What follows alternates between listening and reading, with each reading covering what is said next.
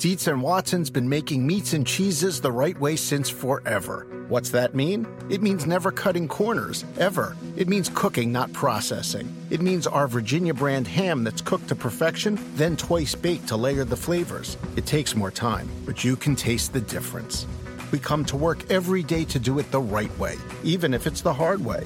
Because if it's not right for us, it's not right for you. Dietz and Watson, it's a family thing since 1939. The longest field goal ever attempted is 76 yards. The longest field goal ever missed? Also 76 yards. Why bring this up? Because knowing your limits matters, both when you're kicking a field goal and when you gamble. Betting more than you're comfortable with is like trying a 70 yard field goal. It probably won't go well. So set a limit when you gamble and stick to it. Want more helpful tips like this? Go to keepitfunohio.com for games, quizzes, and lots of ways to keep your gambling from getting out of hand. This episode is brought to you by Progressive. Most of you aren't just listening right now, you're multitasking. But what if you could also be saving money by switching to Progressive? Drivers who save by switching save nearly $750 on average, and auto customers qualify for an average of seven discounts. So multitask right now. Get your quote now at progressive.com. Progressive Casualty Insurance Company and affiliates national average 12 month savings of $744 by new customers surveyed who saved with Progressive between June 2022 and May 2023. Potential savings will vary, discounts not available in all states and situations.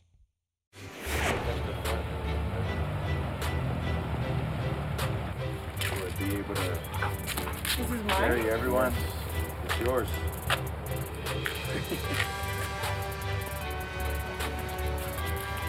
Tua Tagovailoa giving his mother a new vehicle for Mother's Day. Hasn't signed his contract yet, but I think he'll be okay.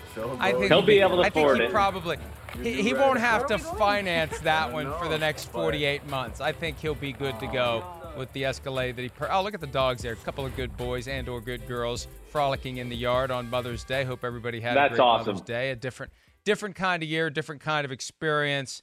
You know, and it, it's it's strange because as we adjust to this reality of life in the pandemic, it's also important not to let our guards down too much because the virus is still out there. And again, we don't want to turn this into a political show, a news show, uh, an epidemiological show, but we just hope everybody continues to be on guard uh, because you know it's human nature. You get numb to things, you get used to things. Let's not get so used to this that we get soft in our approach to keeping ourselves healthy. We want everyone to stay healthy, Chris, as long as possible. And I, I've seen some things that make me think that not everyone is as vigilant as they need to be as we continue to try to contain the spread of this virus. Well, no, they're not. You know, I mean, yes, is the country, you know, perfect right now with our approach uh, across the board? No, it's not. I mean, there's, you know, different sets of rules and laws and guidelines that people are are kind of following state by state. Uh, I do want to say that I think people need to slowly let's break down some, you know, little barriers, baby steps here and there, make calculated, smart decisions. You know, like I said, I saw my mom and dad last weekend. I made that decision after talking to them and knowing that they had not spent time with people or been out there. So we weren't going to endanger them. They weren't going to endanger us. You know, those are the things we need to do, but we don't need to like just go to the bar and hang out together and like, oh, let's get let's get 90 of us in here and you know, cheers every time we get a beer and hug each other and uh, like, hey, good to see you. No, that's where we got to draw the line and be smart here and just not, you know, jump into the pool uh, too quickly here. Big Cat has a very basic and very selfish approach to all of this. Any behaviors that potentially jeopardize the start of football season are behaviors that he objects to. And anyone who is doing anything that could in any way prevent football from beginning when it's supposed to begin, they are on the naughty list as far as Big Cat is concerned. And we are moving toward football season. Although it's still several months away, it's an eternity as far as this virus is concerned. Check out Football Morning in America for Peter King's interview with Dr. Anthony Fauci on some of the realities here. But the schedule was released on Thursday night. The 256 games are out there. They may not be set in stone because the NFL has acknowledged there's plenty of flexibility so they can adjust as needed, but the games are there. It feels tangible, it feels real. even if it ultimately gets changed, we have something that we can point to and say, there's a light at the end of this tunnel. There's something out there in the distance for us to look forward to, Chris. And for me, even knowing that there's a chance that these games are going to be reconfigured based upon whatever is going on with the pandemic come September, there was something comforting about seeing the games announced in the same configuration they always are.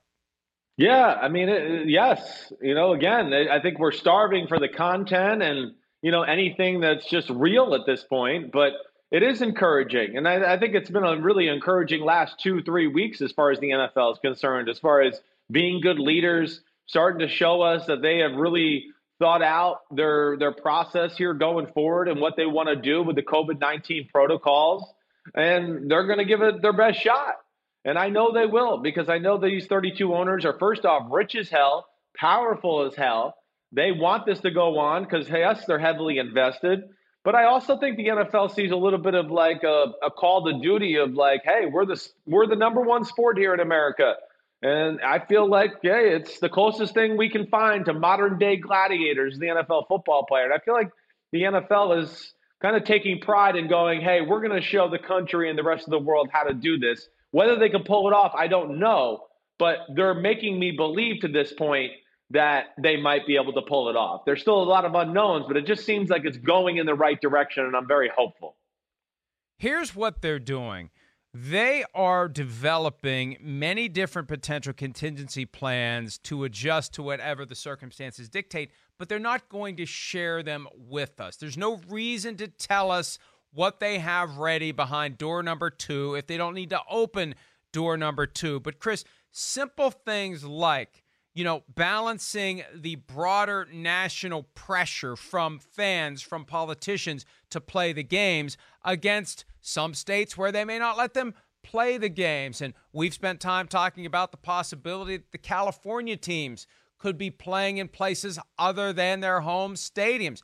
Chris, one thing I identified immediately after the schedule came out your 49ers could share State Farm Stadium in Glendale, Arizona, with the Cardinals the whole year long without a single conflict. They never play on the same day. And there are other things that can be done with minimal conflict. The Chargers and the Raiders could could share a stadium in Las Vegas. The Rams could go to Dallas and share a stadium with the Cowboys. There was even a report yesterday from the Las Vegas Review Journal suggesting that both the Chargers and the Rams could play in Las Vegas with the Raiders if need be. But that is the kind of thing that the NFL will be identifying as possibilities. It could change the schedule dramatically, but not affect the actual playing of the game. It affects where the game's going to be played, but the games still get played because they're going to be willing, if necessary, to double teams up or maybe even triple teams up in one stadium. Well, eh, you know, that, again, and that's I'm interested to hear, you know, as we get in closer here, because eh, again, just more things to give you confidence to go. All right, the NFL has thought this out the right way. Uh, I, I'm just interested to hear. You know, I, I'd love to get a gauge as far as from coaches or GMs where the owners are at in this whole thing, and just how realistically they think they're going to be able to pull this whole thing off. That, that's that's really where you know I just I question that. I think that's the last piece of the puzzle. I know you and I sit here and go, oh, it sounds like there's going to be an abundance of testing and things like that. But it also seems like we're still sitting here in the middle of May and there's a lot of unknown and we just don't know where this is going yet. I hope these 32 owners know something we don't.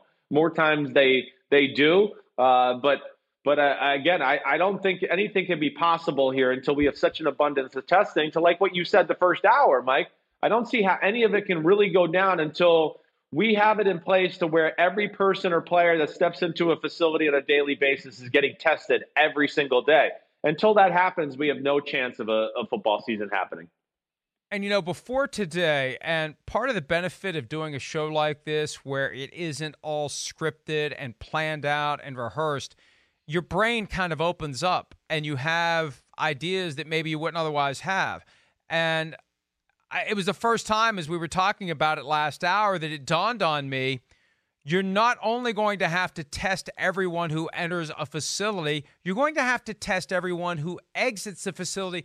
That is your obligation to the public right? The obligation to the team, to the organization, to keeping the virus out of the building is going to require that airlock concept where you enter a room and you take a test, and if you're negative, then you pass through into the facility. There's double doors there, or two sets of doors one to get you into the testing area, the other to let you into the facility. They need to do the same thing on the way out, Chris, in the event that some way, somehow, somebody slipped through the cracks with a false negative test, right? Or just through the progression of the virus in the hours that someone was there. They were negative on the way in, they're positive on the way out. We need maximum information. Before we set these people loose on their community, we need to make sure they're negative again. And if they're not, we need to put them directly into quarantine and we need to take care of the situation. So that's two tests per day. Every time you show up at an NFL workplace, you get tested on the way in, you get tested on the way out.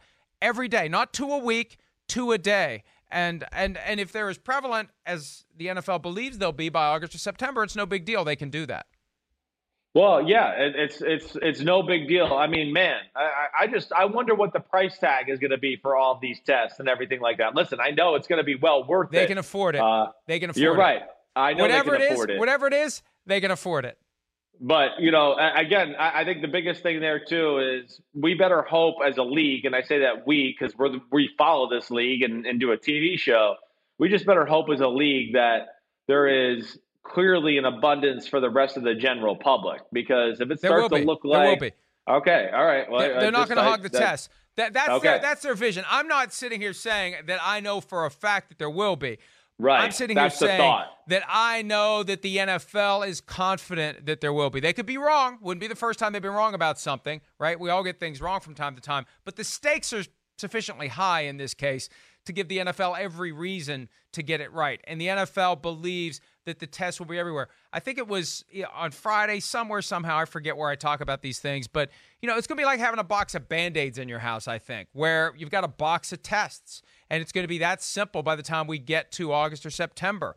That it's not this cumbersome process of having the alien probe shoved up your nose all the way to the back of your brain, that it's basically a mouth swab or it's a, a finger prick, and it's going to be a simple process, and you may be able to just administer it on yourself and get you know like a home pregnancy test as a threshold matter. Am I negative? Am I positive? But I think when we get to team facilities, there will be something slightly more elaborate and more official to make sure that people are negative on the way in. But I also think it's going to be critical critical to make sure people are negative on the way out.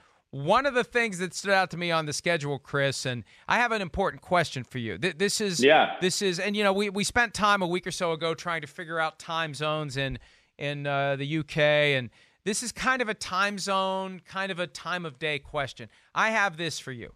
On December 25, when the Vikings and the Saints play on that Friday, a very rare Friday game, first one in 10 or 11 years that the NFL is staging.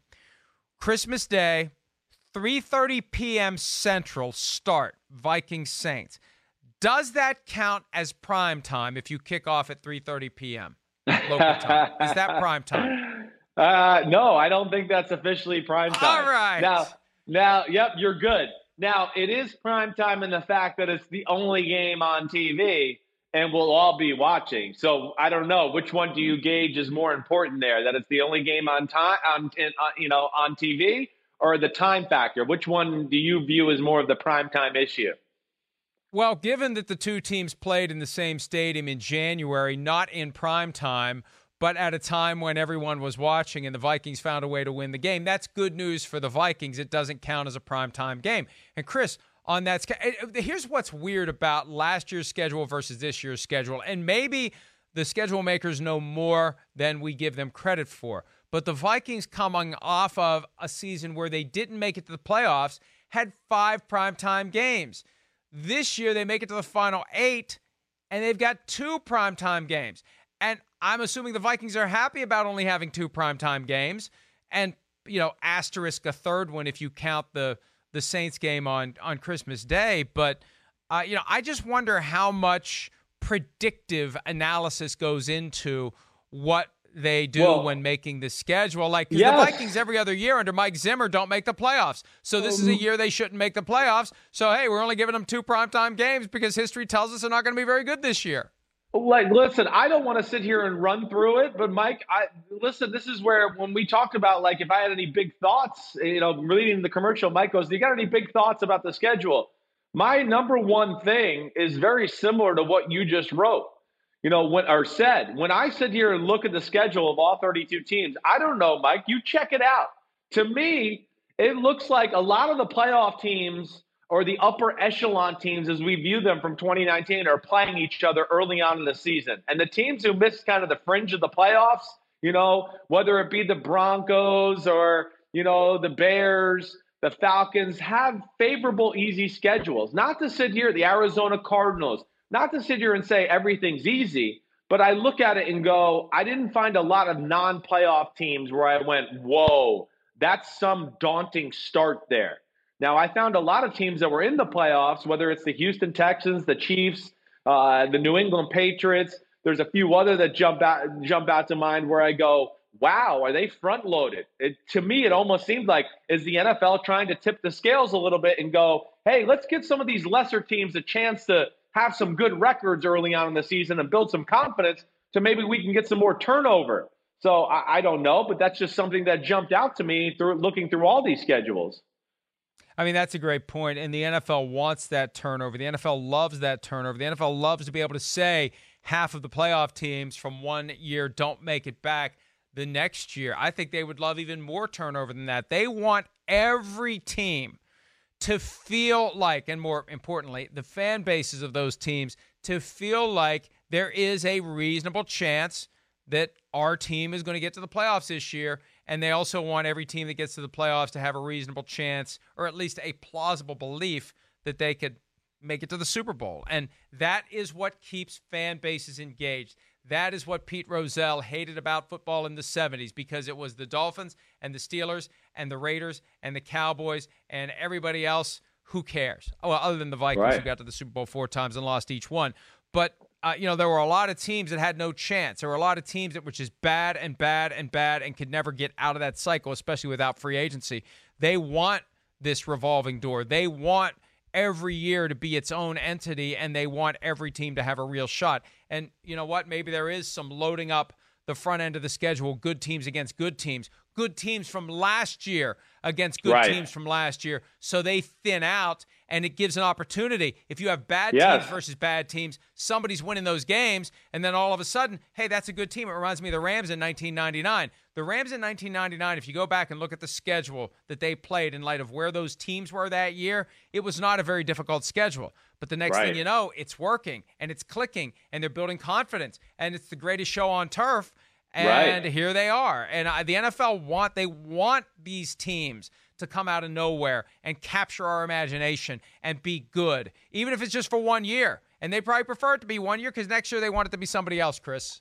Well, no, I, I, I totally agree. And, you know, oh, come on, we've had this conversation a, a bunch of times.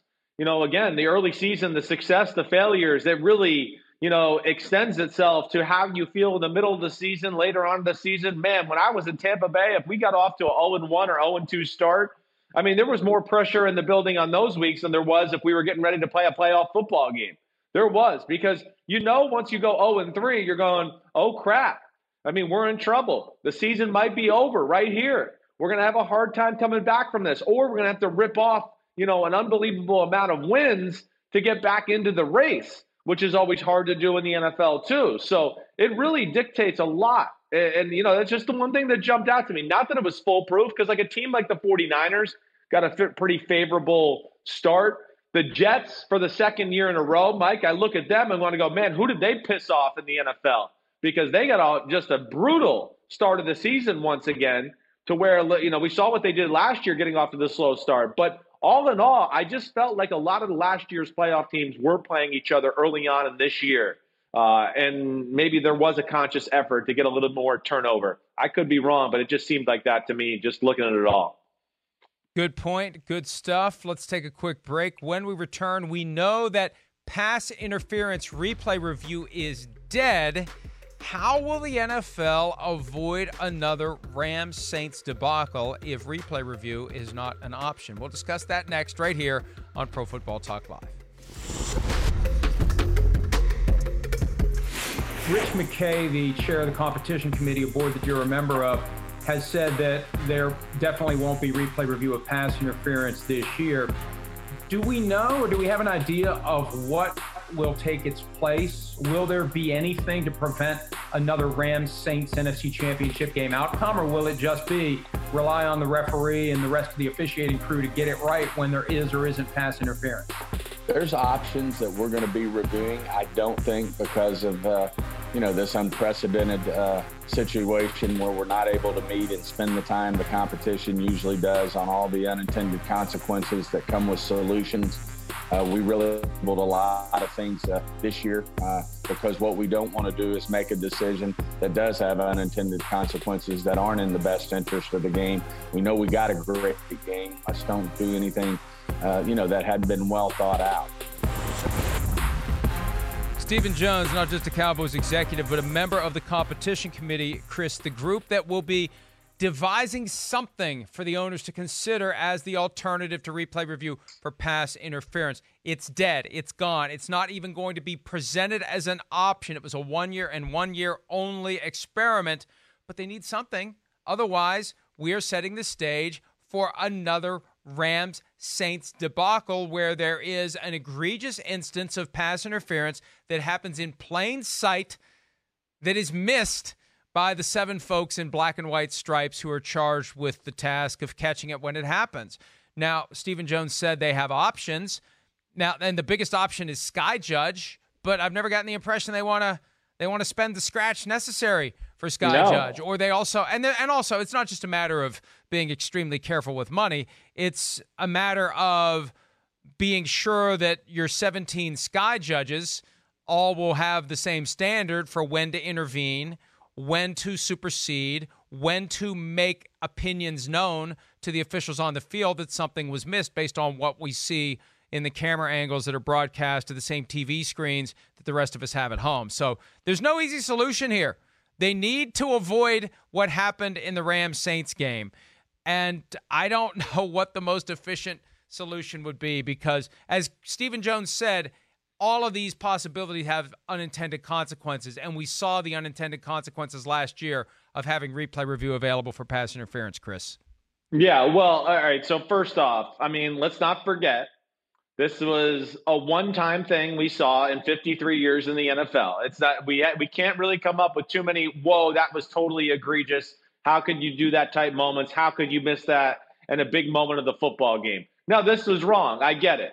I will say, I'm glad the pass interference replay is dead. Thank God. I mean, it's disaster. It's horrible for the sport. It was a bad look. You know, first off, it messed up the football games as, as a viewer. Just the way it was slowed down, you didn't know what to expect. Wait, that looks like pass interference. That doesn't. We could never agree watching the games at NBC. You know, it didn't seem like the NFL ever knew what the hell uh, to call either at times. It was a little inconsistent that way. You know, you had coaches wasting challenges because, oh, hey, I'm a coach and I've been a head coach for 20 years. That looks like pass interference. I'm going to throw the challenge flag. What? It's not. Oh, now you've lost a challenge flag and a timeout, and that's going to hurt your, you know, ability to manage the football game from that standpoint. So I think there was more negatives than positives. But with saying all that, Mike, I do agree with you. They got to have something whether that's you know again like the the big red button back at 345 that they can hit on when there's a danger or you know can you watch all those moments and really react to them real time if there's all these games going on? And that's where i think your sky judge comes into play to where like okay al riveron's trying to watch everything. If one of these egregious plays happened and maybe he's in the middle of a review somewhere else you know, Sky Judge can, hey, bzz, bzz, red alert, red alert, Al Riveron, red alert, red alert. We have a play. We need you to, we might need you to get in and tell the refs to drop a flag or do whatever. There does need to be something like that. I, I do think to protect the NFL here. I think the concept is very simple. And I have said this time and again the NFL's biggest problem from an officiating standpoint is the gap that exists between what seven people who are on the field amid the gladiators with no protection of any kind, where the primary goal is to not get trampled, and the naked eye does not process the information the way that it could or should because these guys can move quickly. And when you're trying not to get trampled, it makes it even harder to spot exactly what it is you're seeing. If you have someone in that booth who is the fan, see, bridging the gap between what those seven people see in an imperfect setting versus what we see at home in an ideal setting. 4K, HD, supersized, slow mo, we all see it. The gap between what we all see and what they see on the field gets bridged by getting Chris, and this is very simple, I think. You pay the money for the salary, but all these guys who are going off to work for networks, like like uh, Terry McAulay, Mike Pereira, and yeah. Mike Pereira, and, and Dean Blandino doesn't count because he was never on field. Uh, who's the guy? Gene Steratore. All the guys who leave to go get a better payday and lesser accountability with the networks, that can be the guy. Ed Hochuli, right? You get to a point where you need to retire because you're physically unable to keep up with the gladiators anymore. 65, 70, whatever the case may be. But you still have a sharp brain and you still have the ability to look at a TV and see what you see. Those folks who know the rule books inside and out, they're the surrogates for the fans who are sitting at home saying, What the hell are these officials thinking? That's the way to do it. And there should be 17 of those folks available in any given year who they can pay to fill this job. It's almost like the the ombudsman for the fan. The person who is there, who knows the rule book, who sees what the fan sees. That's how you meld the two together and get to a point where we avoid these outcomes. It's that Yeah. simple, Chris. It won't be cheap, but it is that simple. Well, maybe it's something we just have for playoff football. Maybe maybe that's really where it should count. Because to me, that's where one of the issues lies within our officiating in the NFL, anyways. You know, in playoff football, we have seen a very consistent thing happen, I want to say, for the last six or seven years, where in playoff football, the games are just not as officiated as much as the regular season games. Now, I understand, you know, we have the best of the best referees in the playoffs and the teams are better and all of that. But, you know, I'm a guy like, you know, we make fun of all the time. I'm Ron Jaworski and I watch the film. All right. I don't care if the teams are better or not. When I turn on the film in playoff football, there is a, mo- a lot more latitude given towards secondary and pass interference and holding and just the physical nature of the sport. Like Jadeveon Clowney's hit to Carson Wentz. If that's week seven in the regular season, I think it gets called. I think in the playoffs, referees are afraid to get involved in those type of situations and they back off. I think that's what happened in the Saints Rams game. I think that's really all it was. You see the referee in the back, first off, grabbing his flag. I think he's going, wait, do I really want to determine who goes to the Super Bowl here with me throwing my flag? Also, I think to the added fact where he goes, he probably was shocked because he was like, wait, Nickell Robey-Coleman should have caught that and ran for a pick six if he just looked up. It was such a weird play altogether. But uh, I, I don't know. I don't know if you can can you pull it off all all regular season, all those weeks. Is it just a playoff thing? But they need to have somebody there to watch over it a little bit. I think you have to do it in the regular season because you don't want the folks who serve as sky judge to be starting from scratch in the wild card round. And you want to you you look and, and, and to make it even better for the playoffs, you have people do it all season long and then you grade them, you judge them, you judge the sky judges and the best of the best end up getting the playoff assignments just like they do with the officials. So I think it needs to be every game preseason, regular season, so it's perfected by the time we get to the postseason and we know who the best are, right? We got to take a break. When we return, Deshaun Watson says the Chicago Bears never talked to him at all before the 2017 draft, unless, of course, they did. We'll discuss that next here on PFT Live.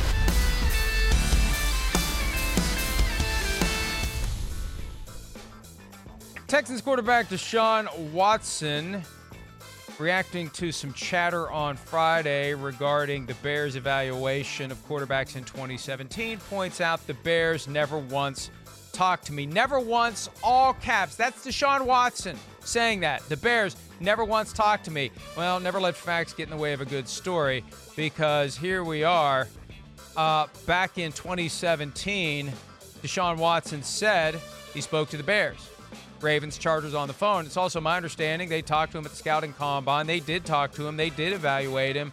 And I'm not saying Deshaun Watson is deliberately misremembering.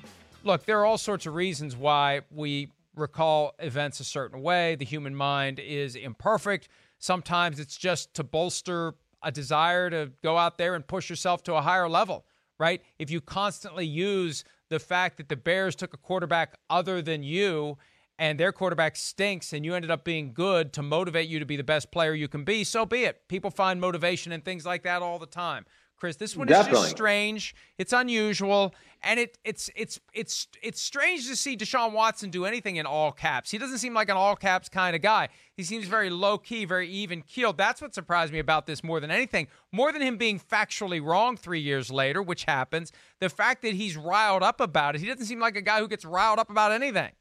Well, you know, when Dabo Swinney says though he's like a Michael Jordan, that tells you he's got to be some edge to him, certainly, and that winning is important or you know, feeling slighted certainly can motivate him. I'm with you though. Like Deshaun Watson is, you know, I, I mean, I, this is the first time I feel like we've caught him in a little bit of a BS trap, right? Just a little bit. He's never been one to want attention to himself or anything like that. He's one of my favorite players to watch in all football. He's amazing that way. But yeah, I think this is a simple case of an athlete just looking for anything to kind of piss themselves off, give them a little chip on their shoulder uh, just to motivate them. And that's very understandable. That's what does happen. You know, also, you know, I, I think he probably embellished because I do know the Bears were doing their due diligence to Deshaun Watson. The one thing I don't know if the Bears did to where I bet you Deshaun Watson feels a little cheated is I don't know if they went down and visited Deshaun Watson, did things like that, had a private workout. That I'm pretty sure they did not. And I think probably from that aspect and the fact that, whoa, they took a guy, Mitchell Trubisky, where, you know, I performed in that same conference at a way higher level for years and years. Uh, and Trubisky just is kind of a one hit wonder in college football. Yeah, I mean, he's probably just feels cheated and pissed off about that in general. There are people out there who wonder whether or not Deshaun Watson will be the quarterback in Houston for the remainder of his career, or more importantly, for that second contract. And when you see guys like DeAndre Hopkins get traded, you know, I don't know. Until Deshaun Watson signs a second contract, I'm not going to assume that he wants to stay because, look, Chris, if the starting quarterback's not all in, if the starting quarterback wants out, you got a problem. You got to accommodate him because uh, the, your guy who shows up early and stays late and serves as the the coach who also plays, who holds teammates accountable and does all the right things, if he doesn't want to be there, you got a problem. And I'm not saying he doesn't. There have been flashes, there have been questions. There was some stuff in the aftermath of the Hopkins trade that made me think, what's up here with Deshaun Watson? And when we see him peel back a little bit and show us that there is a, a fire that is raging below that very serene surface, I'm not ruling out the possibility ends up somewhere else. Are you? Well, I, I think it's unlikely you know, I, I just have a hard time. You know, one, you know, he's already kind of made an imprint on the city of Houston. He's he's the biggest star in town. I mean, yeah, I know they got James Harden there and everything for the NBA and basketball and all that, but Texas is a football state. Houston's a football city, and Deshaun Watson is a star. I just have a hard time thinking that he won't be there. You know, and Mike, you know, again, uh, I know the Hopkins things happen, but you know, they're doing their best down there to put talent around him. Again, he's got three good receivers around him. They're improving their offensive line. They got David Johnson in there. They're making it about Deshaun Watson and his ability to be the quarterback and be successful and carry the team through the offensive side of the ball, a little like we see Mahomes do with Kansas City. So I have a hard time thinking that he'd go somewhere else. I, I, I do. I just think he's, you know, th- these type of marriages don't happen often. Houston have to be crazy to let him out of the building. And – you know, he started something special there. What? What do you want to say? If they should reach an impasse at some point in their contract negotiations between now and the point at which the franchise tag would be applied, the Chicago Bears could always make an offer, right? They could put well, this right. debate to rest once and for all. A Couple of first round draft picks, maybe something more for Deshaun Watson. If Jalen Ramsey is worth two ones and a four, Deshaun Watson is worth at least that much. We got to take a break. We're going to look at the best revenge games of the 2020 season draft style when PFT Live continues right after this.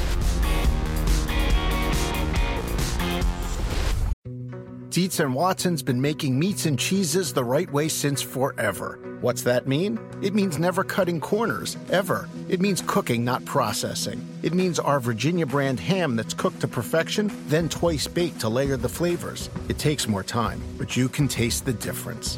We come to work every day to do it the right way, even if it's the hard way. Because if it's not right for us, it's not right for you.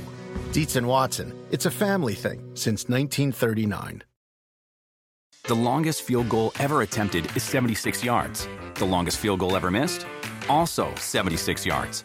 Why bring this up? Because knowing your limits matters, both when you're kicking a field goal and when you gamble. Betting more than you're comfortable with is like trying a 70 yard field goal, it probably won't go well. So set a limit when you gamble and stick to it. Want more helpful tips like this? Go to keepitfunohio.com for games, quizzes, and lots of ways to keep your gambling from getting out of hand. Life is a highway, and on it there will be many chicken sandwiches.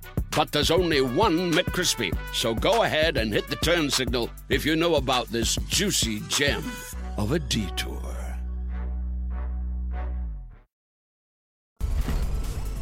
All right, we now know when the games will be played in 2020. We can take a look at the revenge games. And revenge is something that can be interpreted very broadly, Chris Sims.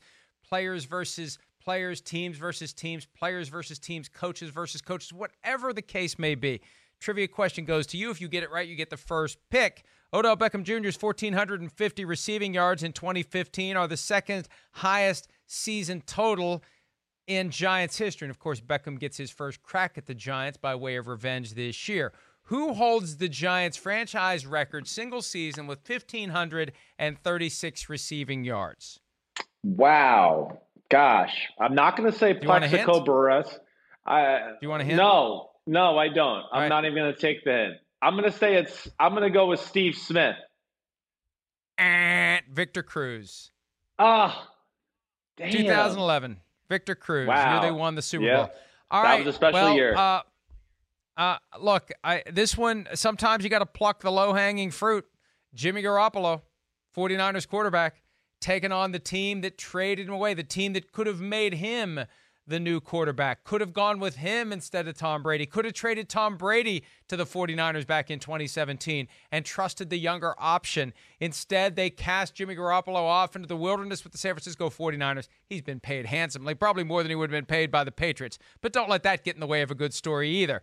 Garoppolo facing the team that traded him away 49ers Patriots, best revenge game of the year, Chris. Well, it, it's definitely good. There's no doubt about that. I mean, there's going to be something a little extra added into that, let alone like, you know, I think Jarrett Stidham's going to want to show people that, hey, he's the better replacement to Brady than Jimmy Garoppolo was. But uh, I'm with you. You know, that's there's going to be there's a little history between these two football teams. And I think, yes, you know, with Jimmy Garoppolo going to New England week seven, uh, he'll certainly want to stick it to the team for trading him away and, and show that he started a new winning era there with the San Francisco 49ers. So good pick by you. Uh, I'm going to go more of the the the team thing here first off. And I mean, what better revenge, you know, for a Saint to get revenge on Christmas Day, right? I mean, Saints can't lose on Christmas Day, and they play the Minnesota Vikings. Yes, their chance to get revenge of, gosh, two out of the last three years you know, really losing to the Minnesota Vikings in heartbreaking fashion in the playoffs. I mean, we know the you know the the Minneapolis Miracle, but last year certainly a controversial game with the was it pass interference, was it not? With uh, you know uh, who was the tight end in the end zone there? I'm blanking Kyle on Rudolph. his name. Kyle Rudolph. Kyle sorry. Rudolph. You know what, whether that was PI or not, and the Saints at crashing their season to an end. Uh, to me, that's one I look at that revenge game there, and uh, week what, what what is that? Week 16, Christmas Day should be pretty damn good.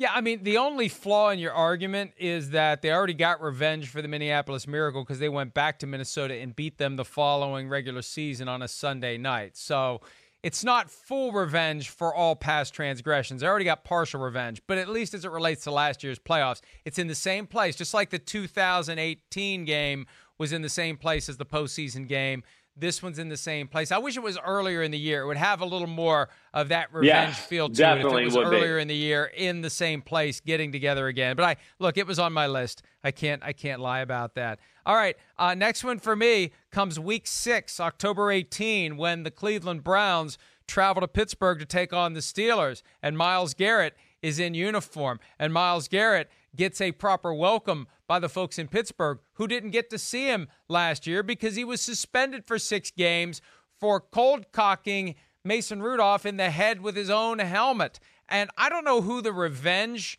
is. It's just like all of Pittsburgh versus Myles Garrett because Mason Rudolph, if he's playing in that game, eh, the Steelers are going to have bigger things to worry about than getting revenge on Myles Garrett. And I am not advising or suggesting or inciting any type of of violence above and beyond what the rules call for. I'm talking about the whole experience for Myles Garrett is going to be unpleasant from the moment he walks out of the tunnel and from the moment he faces some of those Steelers players who are still salty about what happened last year.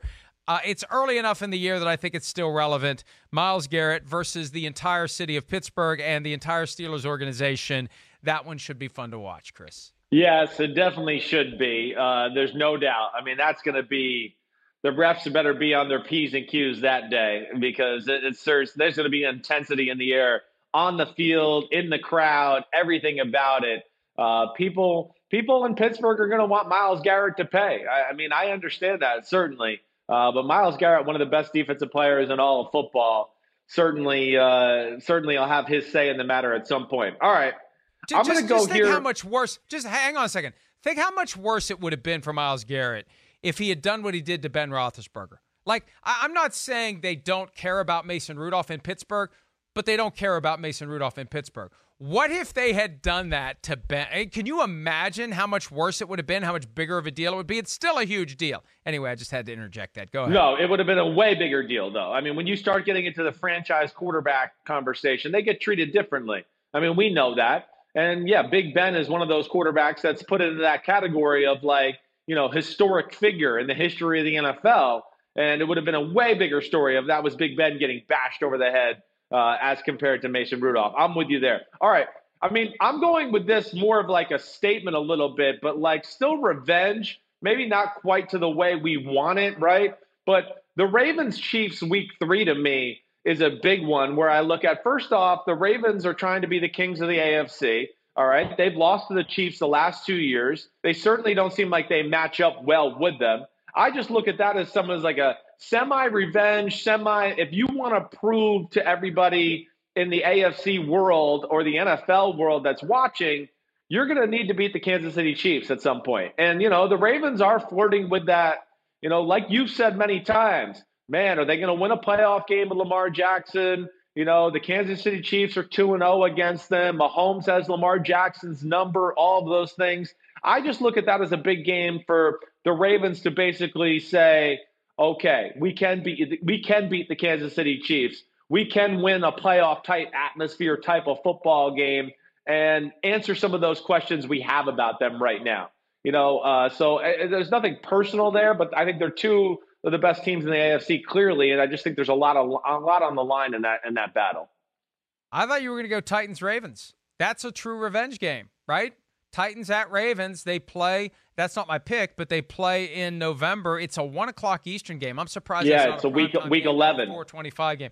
I guess it could get flexed into 425. And maybe the schedule makers don't expect the Titans to be very good this year. All right, the next one for me is week nine, Sunday night football on NBC, Saints and Buccaneers. Now, you say, how is that revenge? Well, they yes, play week one. It? So so the week nine game, it's a little oh, in-season revenge. Oh, the week nine game, whoever loses, ah, it works, but you like it. You you you refuse to admit it. You refuse to concede the point, but deep down you know there's appeal to this. Whoever loses the week one game is the guy, whether it's Drew Brees or Tom Brady, who gets his shot at revenge week nine, prime time on NBC. It's a revenge game for which there's no need for revenge before the season starts, but there will be after the first weekend. Take that, boom roasted.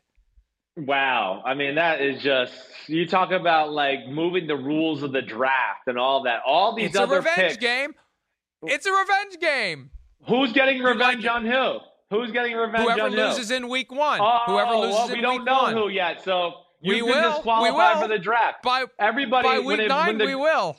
Nicole back there in the room, just put whoever, okay, for his second, his third round pick, whoever. All right, that's all he deserves on there. He doesn't deserve a team with that bull crap. All right, how could I not go to week nine as well? Th- thank you. The- thank you for only saying bullcrap. By the way. Th- Thank you. I'm on a roll. Hey, week Yeah. nine as well. I mean, come on. The Green Bay Packers, if you want me to take you seriously as a Super Bowl contender, you're going to have to show me you can put up a competitive football game in San Francisco. I mean, they got railroad, railroaded both times there last year. That if that doesn't speak revenge to one getting your butt kicked on Monday Night Football, and then two getting your butt kicked in the NFC Championship game, uh, that will be one of the ultimate revenge games of the year to see where Green Bay has come and can they really dethrone or challenge the top teams in the NFC like the San Francisco 49ers on the road and put up a better showing than what we saw last year. Hey, and in the event that the pandemic requires the 49ers to not play their games in California, that's good news for the Packers because every time they went to California last year, they got stomped. They should Yes. not want to play any games in California if they can avoid it, and the pandemic may require it. And on that note, we're going to take a break. Peter King had a big interview in Football Morning in America talking to Dr. Anthony Fauci on how the pandemic may affect football season. We'll discuss that briefly when PFT Live continues right after this.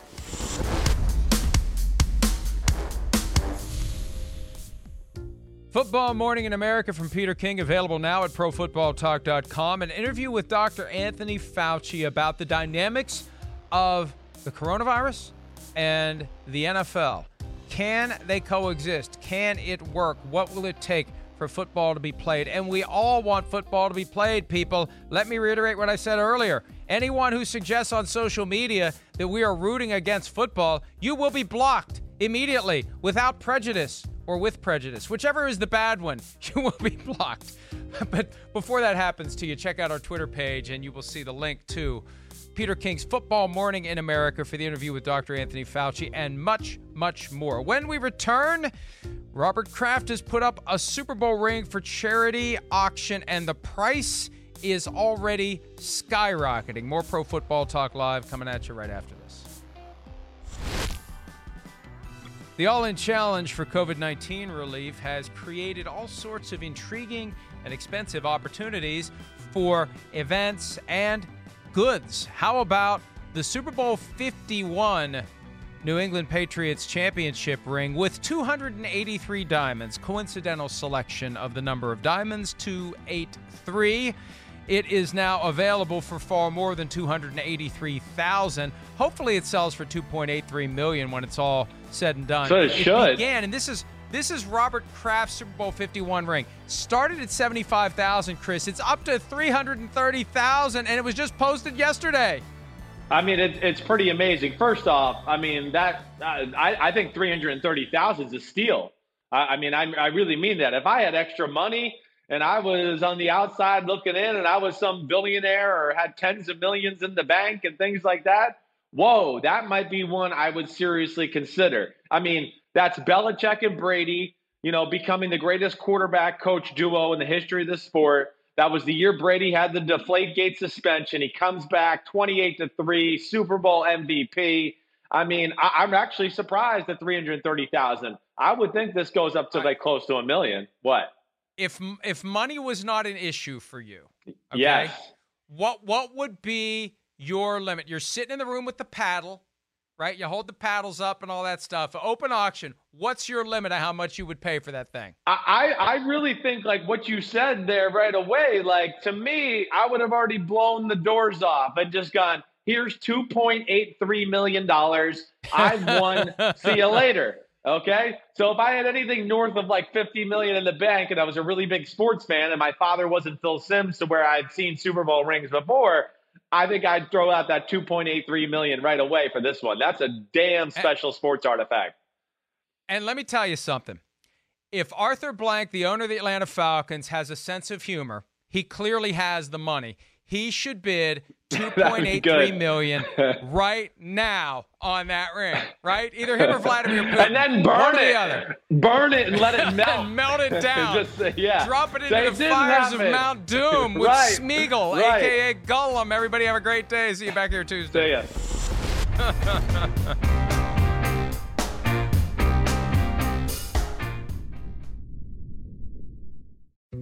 Dietz and Watson's been making meats and cheeses the right way since forever. What's that mean? It means never cutting corners, ever. It means cooking, not processing. It means our Virginia brand ham that's cooked to perfection, then twice baked to layer the flavors. It takes more time, but you can taste the difference. We come to work every day to do it the right way, even if it's the hard way. Because if it's not right for us, it's not right for you. Dietz and Watson, it's a family thing since 1939. The longest field goal ever attempted is 76 yards. The longest field goal ever missed? Also 76 yards. Why bring this up? Because knowing your limits matters, both when you're kicking a field goal and when you gamble. Betting more than you're comfortable with is like trying a 70 yard field goal. It probably won't go well. So set a limit when you gamble and stick to it. Want more helpful tips like this? Go to keepitfunohio.com for games, quizzes, and lots of ways to keep your gambling from getting out of hand.